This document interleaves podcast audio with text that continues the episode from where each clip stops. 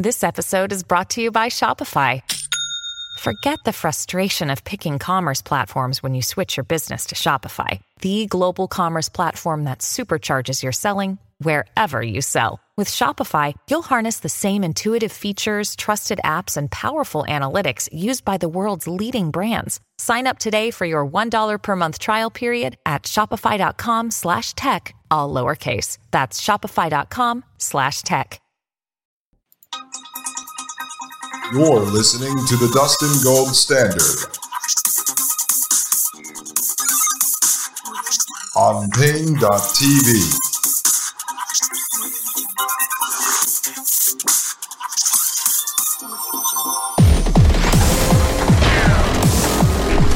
Ladies and gentlemen, I am Dustin Gold. You are listening to the Dustin Gold Standard right here on Paine.tv slash gold.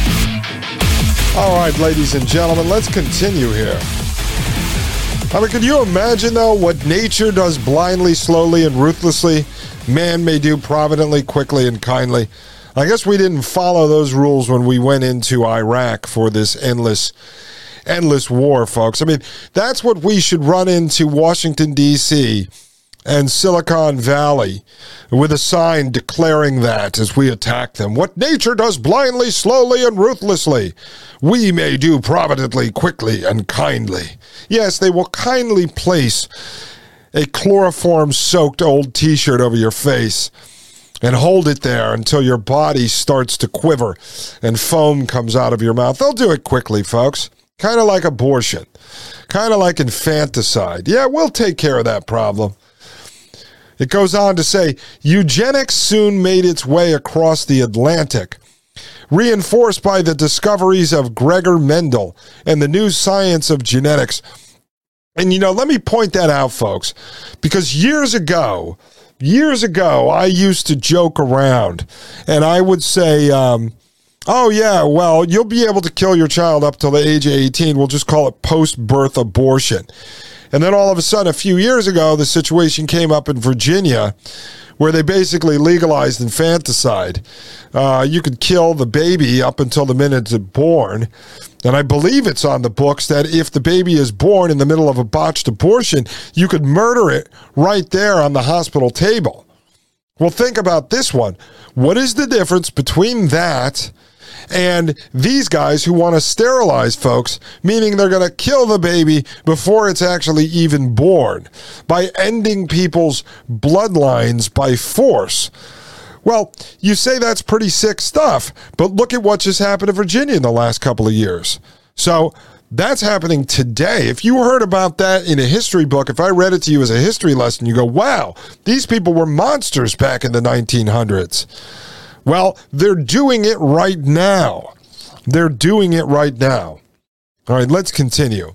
In the United States, it found some of its earliest support among the same group that Harvard had the wealthy old families of Boston, Boston, Massachusetts, right? It says the Boston Brahmins were strong believers in the power of their own bloodlines. And it was an easy leap for many of them to believe that society should work to make the nation's gene pool as exalted as their own. Now, we heard that Jeffrey Epstein was involved with some of this stuff, right? Thought his bloodline was so special. Elon Musk involved with some of this stuff, right? So again, it never ended, folks. It just changed names. It changed names, it rebranded, it's got new people but it's all still there. It's all alive and well. It goes on to say Oliver Wendell Holmes Sr., AB 1829, MD 36, LLD 80 all right, that's all his official titles, folks.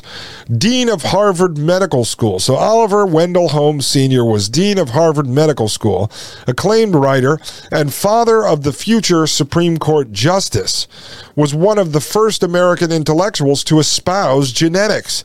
Holmes, whose ancestors had been at Harvard since John Oliver entered with the class of 1680, had been writing about human breeding even before Galton. He coined the phrase phrase, quote, Boston Brahmin, end quote, in 1861 book in which he described his social class as a physical and mental elite, identifiable by its noble physiognomy and aptitude for learning, which he insisted were congenital and hereditary.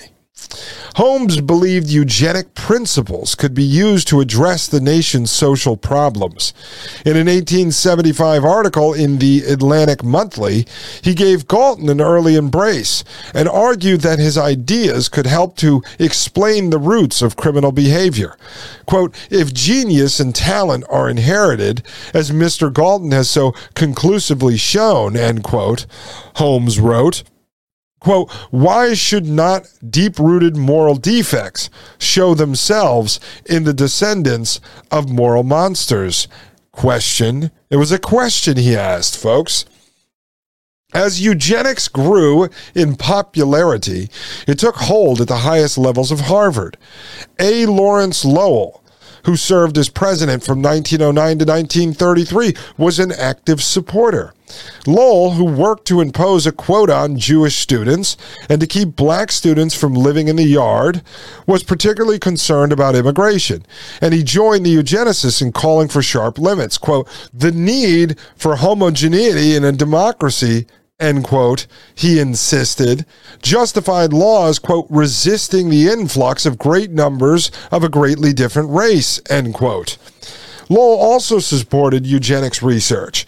When the Eugenics Record Office, the nation's leading eugenics research and propaganda organization, asked for access to Harvard records to study the physical and intellectual attributes of alumni fathers and sons, he readily agreed. Lowell had a strong personal interest in eugenics research. His secretary noted in response to the request you see, so you had all these heads of Harvard. How can they try to tell you this was just some misguided uh, blemish here? It was just a blemish on this misguided ideology, folks. The top guys at Harvard were part of this. Woodrow Wilson, our president, Theodore Roosevelt, our president, were involved with eugenics. This stuff was mainstream. Now, again, you may be for or against this stuff, whatever. I'm just showing you it's real. It's there. It's cemented in our history.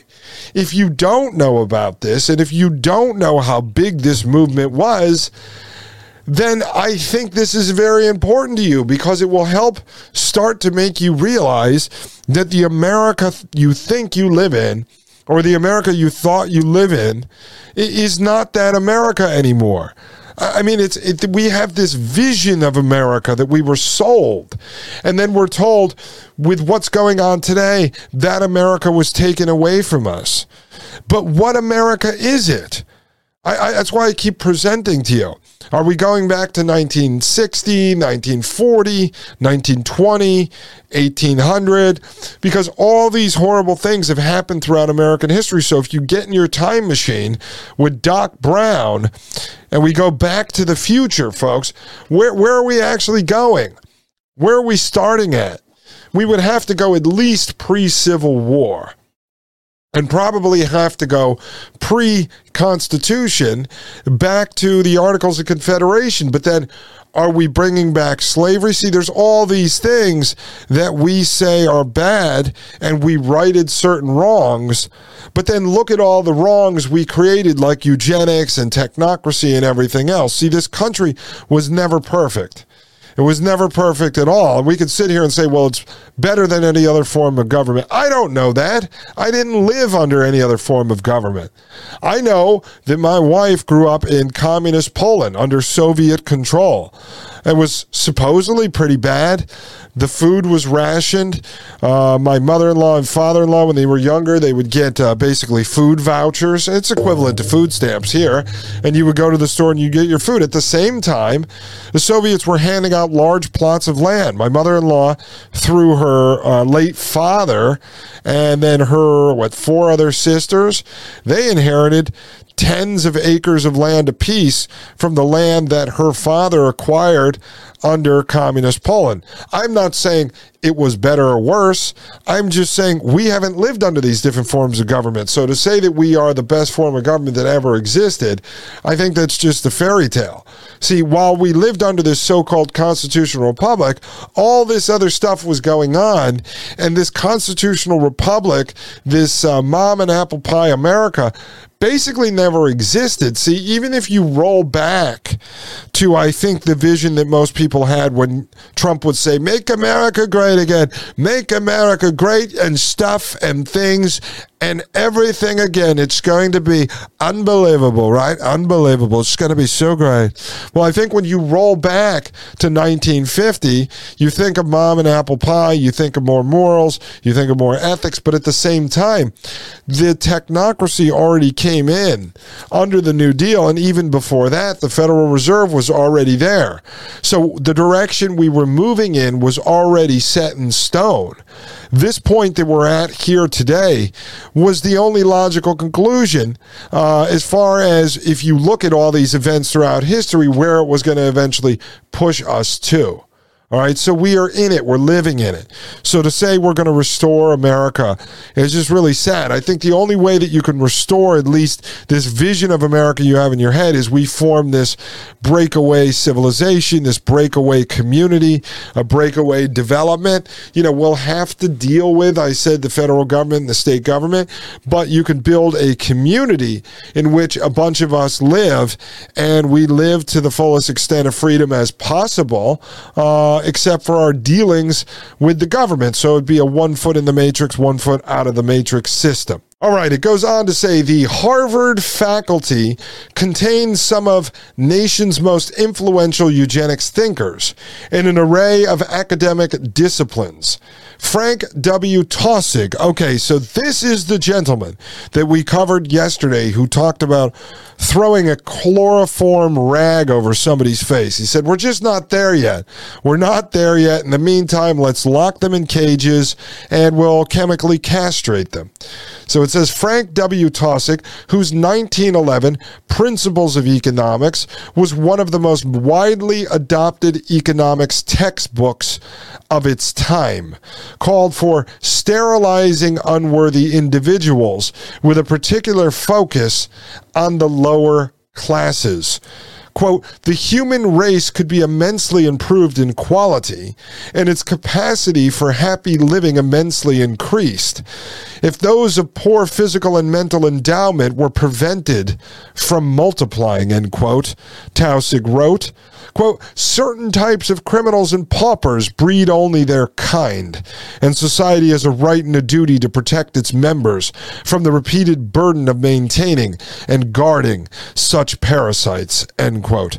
Okay, so this guy right here, Harvard faculty, right, one of the most influential thinkers in the eugenic ideology in this 1911 book, Principles of Economics, okay? It's one of the most widely adopted economic textbooks. So this is economist. Kids going to school for economy classes, economy courses to get a degree in economics are reading this, right? I have to reread it because you would think it's a quote from Adolf Hitler right? Or you would think it's a quote from Yuval Noah Harari, which there's very little difference. What's the difference between Hitler and Yuval Noah Harari? I don't know, about a one inch wide mustache. That's pretty much it, folks. It goes on to say, quote, the human race could be immensely improved in quality and its capacity for happy living immensely increased if those of poor physical and mental endowment were prevented from multiplying. Certain types of criminals and paupers breed only their kind, and society has a right and a duty to protect its members from the repeated burden of maintaining and guarding such parasites. You know, I was having a conversation conversation with Maria Albanese, co host of the Thomas Paine podcast on Fridays uh, this afternoon about this. And she said to me, I believe that all humans are born good and they only learn evil from those that are raising them and from the world that is around them. And each child grows up in a completely different world, folks, based on where they're growing up at the very moment they're growing up. And a lot of these people end up with uh, childhood trauma that they never overcome, and that's what makes them evil.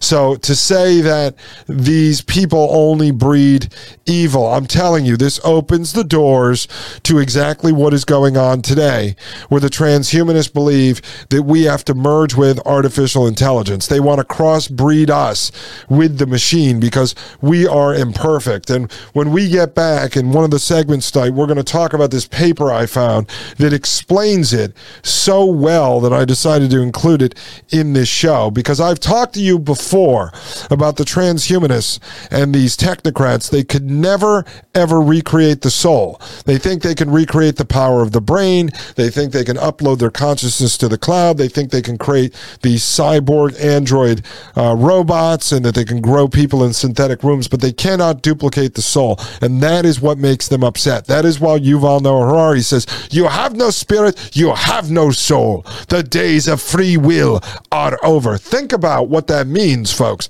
The days of free will are over. Is it that we have no soul and that we have no spirit? Or is it that they're going to take our soul and take our spirit? And that is why the days of free will are over, because we will have no free will with no soul, because we will merely be a robot in their Internet of Things. Folks, I'll be right back. This is Dustin Gold with the Dustin Gold Standard right here on Paine.tv slash gold. You're listening to the Dustin Gold Standard on Paine.tv. Join the discussion at Paine.tv slash gold.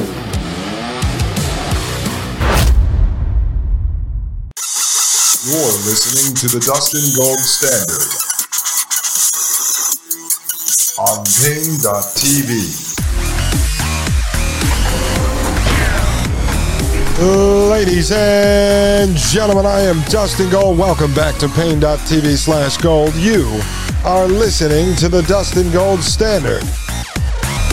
All right, folks, let's continue with this Harvard Magazine piece. See all these nuggets you find when you start researching and studying history, folks? I mean, these mainstream guys, presidents, and these leading professors at Harvard talking about this. Oh, the esteemed Harvard, the wonderful Harvard. My son went to Harvard.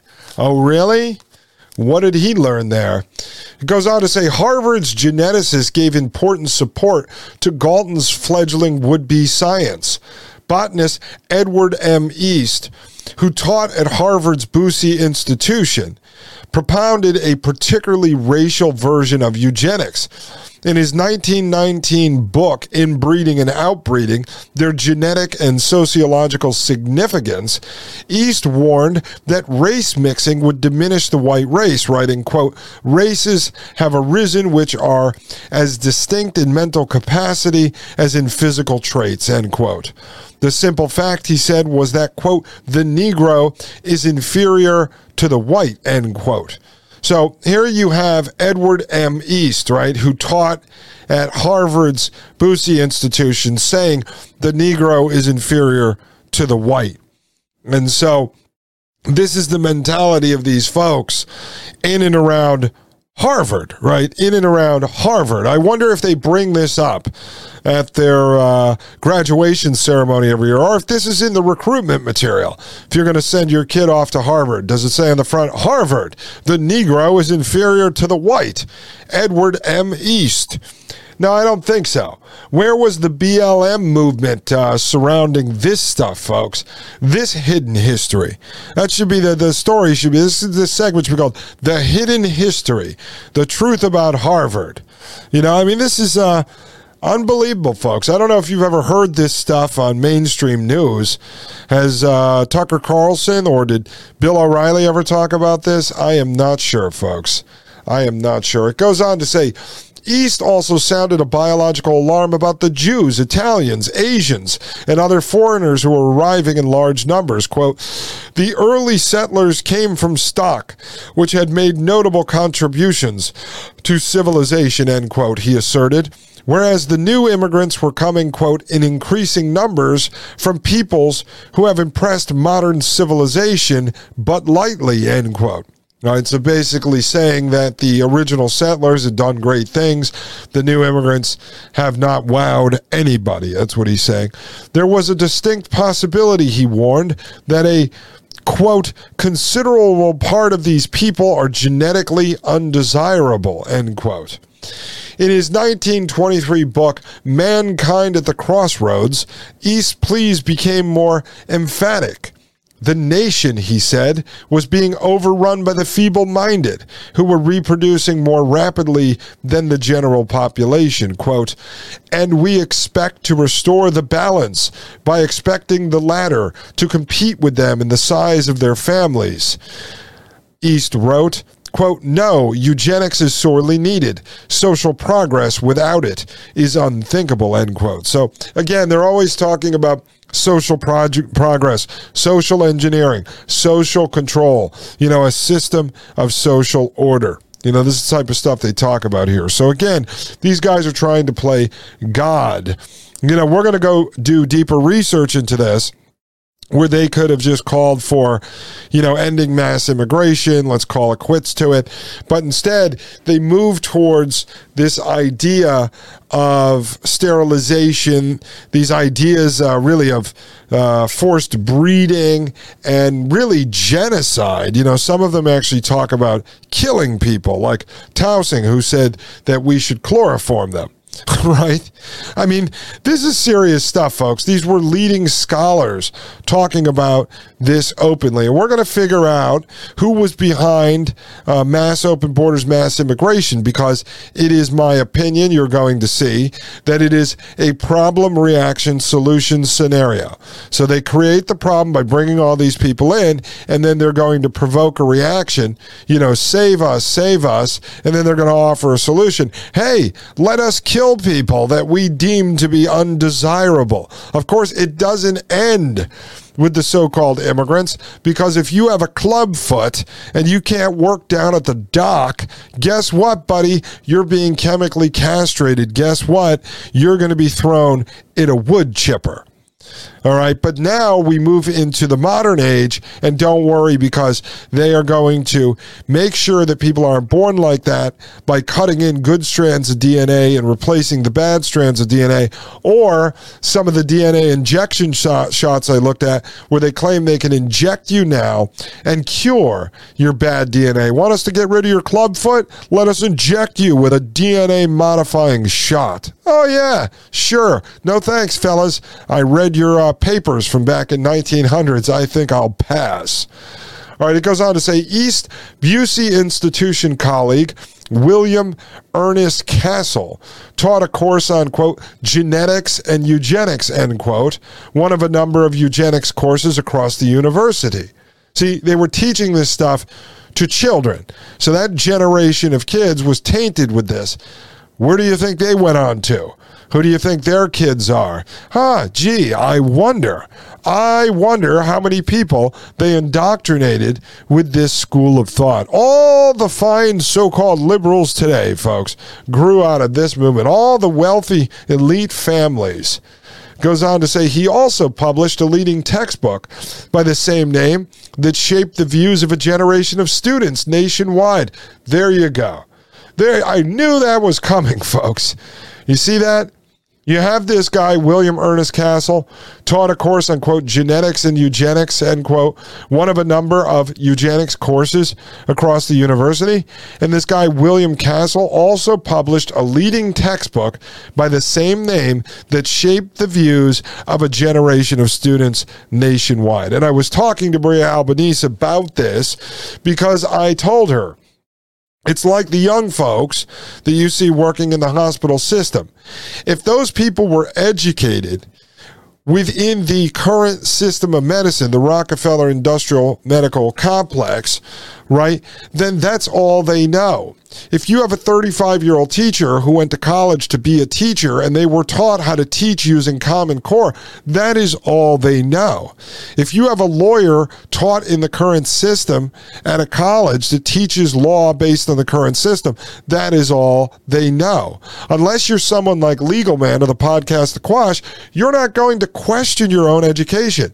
You go spend two, three, four hundred thousand dollars to go to law school, and then you get out and you're going to start spending hundreds of hours of research every month to disprove everything that you just learned. No, the majority of people are not going to do that. So now you have a generation of students that were brought up on eugenics that then go out into the real world, many of which become teachers. And then what do you think they're teaching their students? What do you think they're practicing? If they're a scientist or an engineer, they're practicing eugenics. And then you ask yourself how this trickled into the 1950s and 60s through people like Sidney Gottlieb, the chief uh, chemist at the CIA who was running the MK Ultra programs. How did that trickle all the way into today with uh, Ray Kurzweil and Peter Thiel and Elon Musk and Jeff Bezos and the rest of these folks? Well, we created a whole generation of students out there that are considered to be super smart, the elite because they went to Harvard, now with this eugenics ingrained into their DNA goes on to say genetics and eugenics, that's the book, not only identified its author as, quote, professor of zoology in Harvard University, end quote, but was published by Harvard University Press and bore the Veritas seal on its title page, lending the appearance of an imprimatur to his strongly stated views. In Genetics and Eugenics, that's the book, Castle explained that race mixing, whether in animals or humans, produced inferior offspring.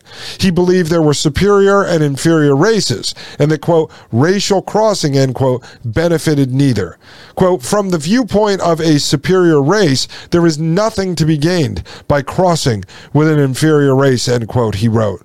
Quote, from the viewpoint of the inferior race, also the cross is undesirable if the two races live side by side, because each race will despise individuals of mixed race, and this will lead to endless friction, end quote. So what he's saying is if you have a super uh, high ranking breed, let's say like a Harvard graduate goes and breeds with a community college girl, right? It's not fair to either of them because the off offspring of the Harvard graduate is going to be diluted, and therefore that kid should be thrown to the wolves. Uh, but for the girl who went to the community college, it's not fair to her because her offspring will be made fun of and disowned by the community college crowd and the Harvard crowd. That's what he's saying there, folks. Goes on to say Castle also propounded the eugenicist argument that crime, prostitution, and quote, pauperism, end quote, were largely due to quote, feeble mindedness, end quote, which he said was inherited. He argued the unfortunate individuals so afflicted be sterilized, or in the case of women, quote, segregated, end quote, in institutions during their reproductive years to prevent them from having children. Well, he doesn't talk about how the majority of those prostitutes back then were thrown into a life of prostitution slavery by the very people that he's hanging out with at Harvard University. But we won't mention that, folks, because we're not allowed to talk about that. Oh, yeah. Give me a break. And these people that were pushed into crime to steal were because of the economic policies of these same economists from the same era. See, they're cleaning up their own messes goes on to say, like his colleague East, Castle was deeply concerned about the biological impact of immigration. In some parts of the country, he said the, quote, good human stock, quote, was dying out and being replaced by, quote, a European peasant population, end quote. Would, quote, this new population be a fit substitute for the old Anglo Saxon stock, end quote. Castle's answer, quote, time alone will tell, end quote. One of Harvard's most prominent psychology professors was a eugenicist who pioneered the use of questionable intelligence testing. Robert M. Yerkes, AB 1898 PhD 02, published an introductory psychology textbook in 19 1911 that included a chapter on, quote, eugenics and mental life, end quote. He explained that, quote, the cure for race deterioration is the selection of the fit as parents, end quote. Yerkes who taught courses with such titles as, quote, educational psychology, heredity and eugenics, end quote, and, quote, mental development in the race, end quote, developed a now infamous intelligence test that was administered to 1.75 million U.S. Army enlistees in 1917. The test purported to find that more than 47% of the white test takers and even more of the black ones were feeble minded. See, that? So if you're white, if you're Caucasian, and you're cheering on this, going, yeah, this was not a bad idea, guess what? There's a 47% chance that you would have been deemed feeble minded by these quacks, by these psychos, by these power hungry madmen. And you would have been chemically castrated, locked in a cage, or had a chloroform rag thrown over your white face. See, no one was going to be protected by these folks except the elites that hung out at the country clubs with these madmen. Ladies and gentlemen, I'll be right back. Think about that over the break. My name is Dustin Gold, and this is the Dustin Gold Standard. You're listening to the Dustin Gold Standard on Paine.tv. Join the discussion at Paine.tv slash gold.